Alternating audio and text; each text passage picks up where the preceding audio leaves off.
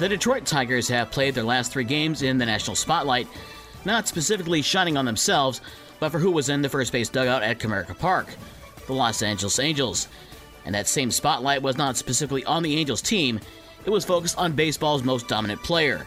Wednesday's rainout and the Angels' acquisition of Lucas Giolito from the White Sox allowed them to shift around their starting rotation and allowed Shohei Ohtani to start the first game of Thursday's doubleheader. He pitched a complete game, one-hit shutout, as the Angels beat the Tigers six nothing. And if that wasn't enough, in Game two, he hit two home runs in the Angels' eleven to four win to sweep the doubleheader and the three-game series. The Tigers look to regroup tonight when they travel to face the Miami Marlins at six forty, a six fifteen pregame show on Newstalk Sports ninety-four point nine W S J M. Don't look now, but the Cubs are making a push for the playoffs. The Cubs got back to the five hundred mark with a ten three win at Saint Louis. Cody Bellinger, Christopher Murrell, and Mike Tauchman each had three hits for the Cubs. The Cubs and Cardinals meet again tonight at eight ten. In Chicago, Cleveland's Josh Naylor drove in three runs to lead the Guardians over the slumping White Sox six to three. The Sox have lost six straight and face Cleveland again tonight at seven ten. Thursday afternoon in the W N B A, Los Angeles beat Indiana eighty-one sixty-eight. Seattle is at Chicago tonight at eight o'clock. The Big Ten Media Days wrapping up down in Indianapolis. Of course, many eyes were on Michigan and the expected four-game suspension for Wolverines coach Jim Harbaugh. There was also a topic brought up by Ohio State coach Ryan Day, who said he'd like to see the game against Michigan moved up earlier in the season and not played in the final week every year.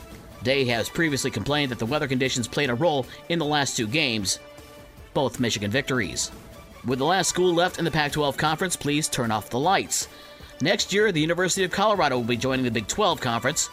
A unanimous vote by the Board of Regents means the Pac twelve will be down three teams next year. In two thousand twenty-four, U C L A and U S C will join the Big Ten.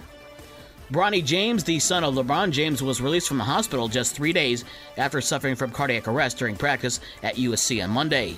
A spokesperson for Cedars-Sinai Medical Center said Bronny is home and resting. Women's World Cup yesterday, Portugal over Vietnam two nil. Nigeria beat Australia three two, and Argentina and South Korea played to a two two draw. Midwest League Baseball, Fort Wayne and West Michigan split a doubleheader. Fort Wayne takes game number one, seven to four. West Michigan takes game number two, six to one.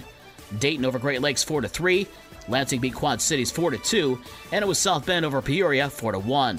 For the rest of the scores from last night and the schedules for today's games, visit the podcast page on this station's website. With your morning sports for Friday, July twenty-eighth, I'm Dave Wolf.